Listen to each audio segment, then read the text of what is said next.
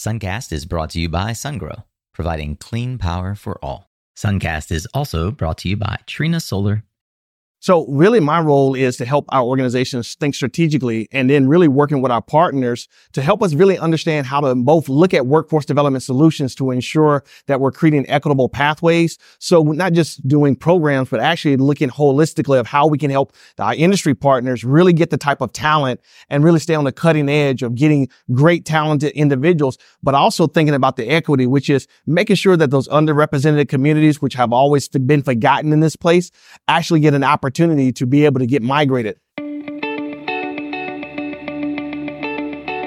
Hey there, Solar Warriors. I'm Nico Johnson, and this is Suncast.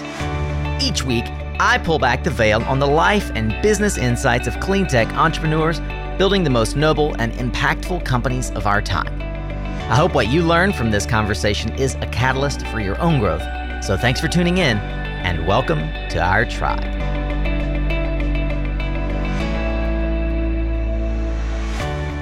Hey, welcome. This is Tactical Tuesday. Solar Warrior, it's so good to see you. If you're new here, welcome in. And I just want to let you know that these Tactical Tuesdays are practical advice to give you guidance along your career energy journey or the business that you're building. We want to help equip you here on Suncast. And as such, we go deep with subject matter experts on topics as diverse as ESG and workforce development and what's happening across the energy storage landscape. In fact, we touched on most of those topics and more recently when we were live at our Power Up Live stage in Boston at RE Plus Northeast.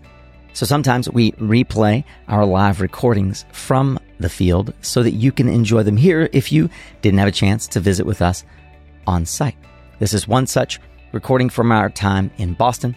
I hope that you will enjoy it. And if you like this kind of content, you're in the right place, especially if you've not listened to any of our nearly 700 other Suncast episodes with clean energy leaders on the front lines of the energy transition. You can find it all at mysuncast.com. For now, let's get ready to tune up your skills, Solar Warrior. This is straight from our Power Up Live stage at RE Plus Northeast.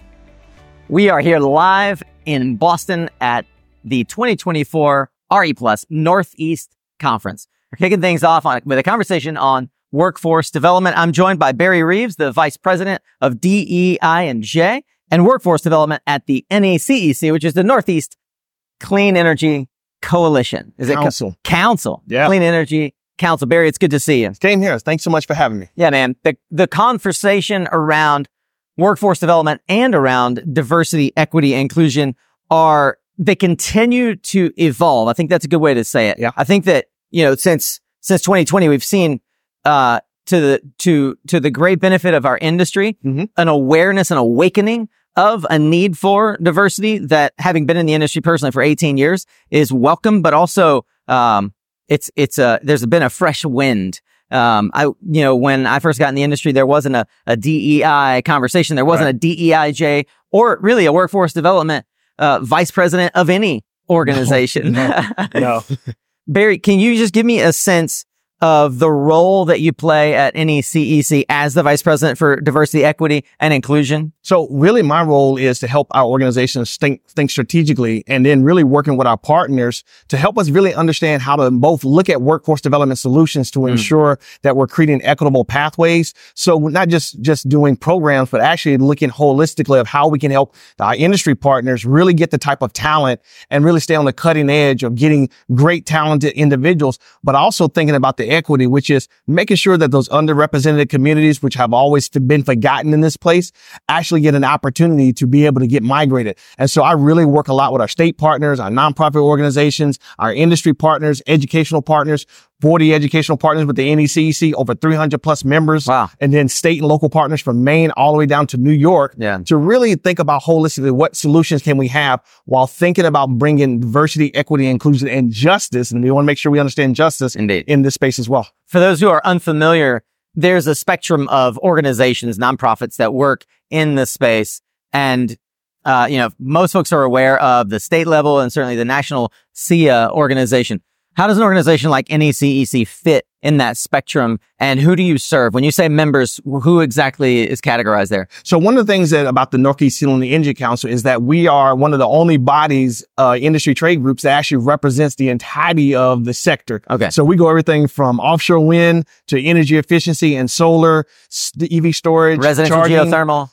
It's getting there, right? well, and so we we are that one connective thread in yeah. the industry that really looks at holistically policy, innovation, municipal work, um, obviously workforce development and what I lead, as well as making sure that that connective thread, which is so important to bring us out of silos, to really help us think about holistic, holistic solutions. And so that's why our partnership with the SEI, and I'm working with the chief diversity officer of the SEIA oh, yeah. to really think about how we can better diversify the industry, the solar industry itself. You mentioned underrepresented communities. I'd love if you could unpack what it means when you refer to underrepresented communities and what are some of the key initiatives that you've undertaken in your role at NECEC to serve underrepresented communities? So, uh, underrepresented communities really are communities who are left, who have been historically underrepresented or left out of the organization. Obviously, African Americans, Latinos, uh, Asian Americans, Native Americans, those communities that generally look, get overlooked as a really focused population. Um, happy that the Biden administration really got to the Justice 40 yep. to really ensure that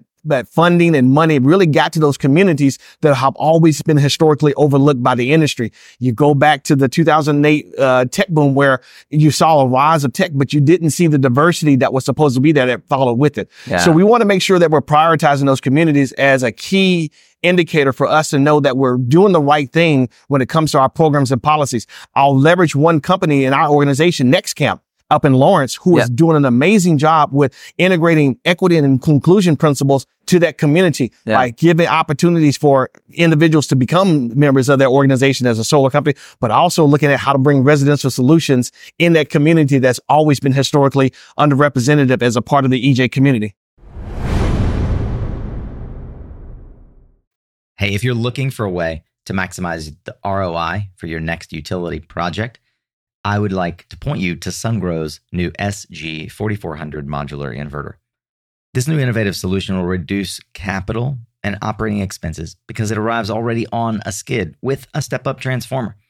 It's built using four 1100 kW modules so that if one of them fails, well, the other three keep powering right on through as the DC and AC protection are completely separate between the modules. You can learn more about this fantastic new product and more at mysuncast.com forward slash sungrow. What I love about the the inclusiveness of even the terminology is it can represent uh, the Native American communities. Yes. It can represent underrepresented um, minorities, but also underrepresented neighborhoods. Yes. in different towns. Also, think about economically. Yep, economically. Because you also forget a lot of times when we're thinking about clean oppor- energy opportunities and workforce development. Yeah. We forget the rural communities who yeah, are right. just as integral as a part of diversity and inclusion. But diversity and inclusion also has age, it's gender, okay. it's it's all these different factors. It's people from the military. It's yep. uh, it's, uh, it's disabled individuals. It's LGBTQ plus. Yep. It's a whole big umbrella of diversity and inclusion that isn't just focused on color. Yep. It's the broad umbrella of people, individuals in different lifestyles and different circumstances that is so integral in making us a more better. Diversity yep. has always been proven. Yeah. that it's not just uh, a nice thing to do, but it's been, it's, you know, data. You look at the data diverse companies actually outperform non-diverse companies. Yeah. There's data around uh, female leadership yes. and diverse leadership. Yeah, absolutely. Well, it, it we can paint the a, a rosy picture and look through rose-colored glasses that we're we're thankful that this is happening, but the reality is that integration of the concept of DEIJ has had, like the industry, its ups and downs. Yes. Could you explain some of the challenges that you've faced and that your your partner organizations or member organizations have faced with really integrating the concept of a diverse workforce? Well, the, the challenge has been is not that we don't understand the importance, it's the understanding of how. Yeah. Like you just can't say we want to we want to be diversified. Mm-hmm. There's a strategy behind it. I've encouraged a lot of our member companies to think not think of DEIJ as a strategic imperative. Yeah. It is so important for your organizational principles yep. to stay forward uh, the cutting edge when it comes to being able to compete on a global market. And so diversity isn't just once again, and I'm old enough to be in this industry and be a part of diversity and inclusion when we are doing affinity yeah. and, and, and, Afri- and uh, affirmative action program. Right. We are trying to get just one person. Yeah. And really what we're trying to talk about is that mm. how can you make your organization think differently, Yeah. see differently, bring a bit different perspective of ideals and, and understanding of Right. different backgrounds to make your organization so much better Mm. to make sure that you can stay in the front, can be productive while creating opportunities for all. Yeah, I think it's really important to move beyond the checklist, Yes. right? Um, you mentioned Nexamp. Are there other examples of organiz- member organizations uh, that represent really giving community a seat at the table, so to speak? I'll point out a couple, couple of different ones. So number one, I'm super, I'm super proud of teams like Eversource and National Grid Yeah. who are really thinking Utilities. holistically. And I love their partnership that we work with them where they are really thinking about how do we create programming to really bring in more pipeline. And so Yeah. they're doing uh, leadership development where they're going to elementary schools and other represented communities to give them understanding around energy concepts and energy from here. We're working with uh, uh, National Grid where we're saying, okay, look, how can we create solutions? Schneider Electric going out there and creating more opportunities for contracting who are underrepresented um, to make sure that they have an opportunity there. I'll point out also um, Hydro Hydro Quebec coming down and not really thinking about what they can do, but how can they serve the community? We went, they were doing a project in Brooklyn and they created an opportunity where they created a laundry services for this community. Okay. went there. And they came to set with us and they're just going out to the community. And their key thought was, let me just listen Yeah. and they wanted to hear from the community how could they serve better Indeed. and so organizations like that who really are not just trying to say hey let's just hire a couple of black people or a couple of you know asian or Right. latin meal how can we get uh, be a part of the community? And we try to encourage organizations to not just go to the community but be a part be committed to that community invest in that community get your team outside their four walls into that community to really understand how to really be connected to that community. Because historically a lot of underserved, underserved populations don't trust outside individuals. And so you really have we really want companies to really get after making sure they are in relationship with those communities. Yeah. In a world where lots of solar technology providers seem to blend together and have little differentiation, it truly is necessary that you are able to dig deeper, get more resources and tools, and have more breadth of opportunity to learn and share with your core partners. Trina Solar is leaning in to the many requests for the Trina Hub, the new global partner portal dedicated to giving partner training courses and certifications, as well as a full asset library of pre built and co branded marketing resources for channel support. I'd like to encourage you to try Trina Hub for yourself, see how it helps grow your solar business and develop or enhance your digital marketing ecosystem. Learn more and sign up today at mysuncast.com forward slash Trina. Hey, pardon the interruption, but I wanted to just let you know how much of an impact you have on Suncast. Yeah, you. Thank you for clicking play. Without you, this show is just me shouting into the void. But there's still people who don't even know about Suncast. I know. I can hardly believe it myself. but that's where you can help me yet again. There's a simple way that you can show some love and help others discover the show. If you cruise over to www.ratethispodcast.com forward slash suncast, I'd love it if you would leave a five star rating and enthusiastic review. That's possibly the single kindest thing that you could do for me today. So if the show has helped, inspired, or even entertained you at all, I'd love it if you would head over to ratethispodcast.com forward slash suncast and give me a virtual two thumbs up. All right, back to today's episode. As we wrap up, I have one question that I think is on in the back of my mind that the industry, solar, renewables, clean energy broadly, to to scale, to get to the point where it feels like it's becoming ubiquitous, Yeah. has relied a lot on policy. You mentioned the Justice 40 and the Biden administration's enormous support placed on diversity, equity, inclusion.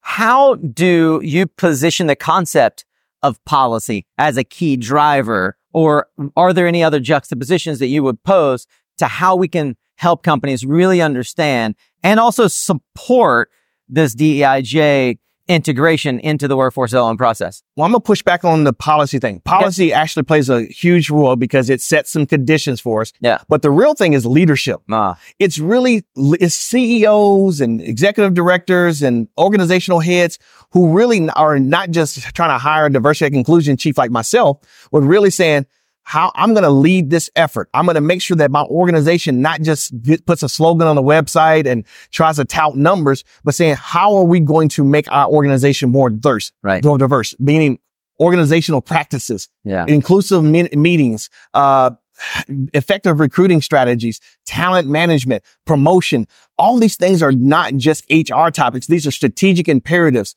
How, what kind of outcomes do we want to have to make sure that we're not doing? So if I could say to leaders, look, you have to lead. Like you have to really lead this effort because it's not just something that you can pass the buck on or think that you can get a chief diversity officer or a diversity specialist to think that you can make it happen. You personally have to be the catalyst and your leadership team and your executive leadership team. And this has to filter all the way down to the lowest level of org- uh, person in your organization. If not, your efforts are going to fail. So I just want to encourage you to really think and be a champion for DEI, think or think strategically about your diversity and inclusion efforts, and then really put your money where your mouth is, both in time and investment and capital. So that way you can actually create diverse organizations, organizations that are more inclusive and organizations that are creating real equality and equity in the industry itself. And so hopefully we can do that as a part of this conversation with the SEIA and the larger, uh, clean economy as, we, as a, as a large.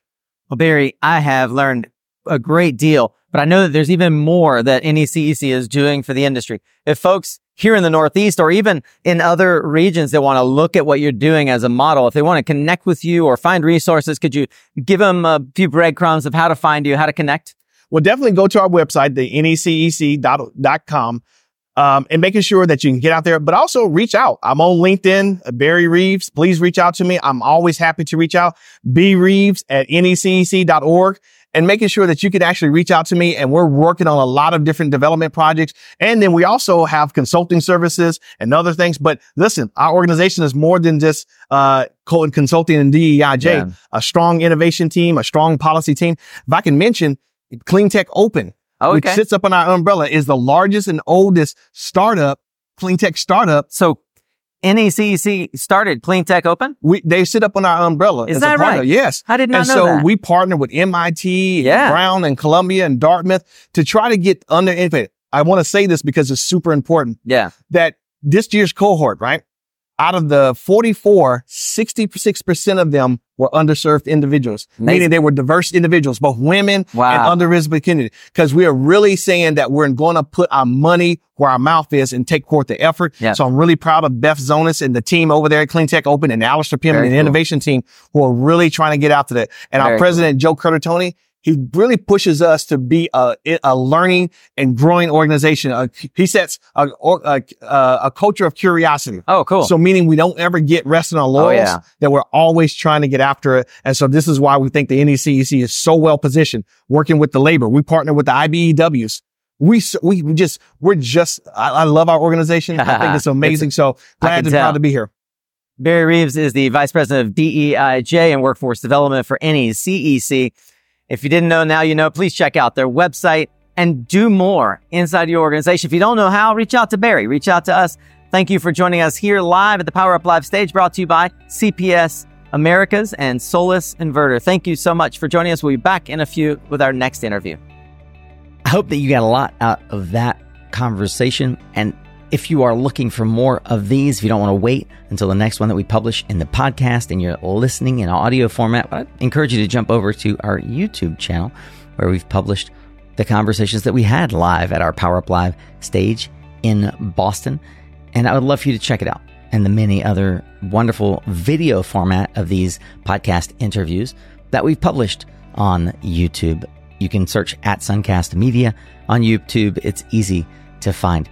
If you're looking for any of the resources from any of the shows that we feature here on Suncast, you go to mysuncast.com and click on the episode notes, and you'll find all of our links to the guests for each episode, as well as research that we use to help us prepare for that conversation, just like today.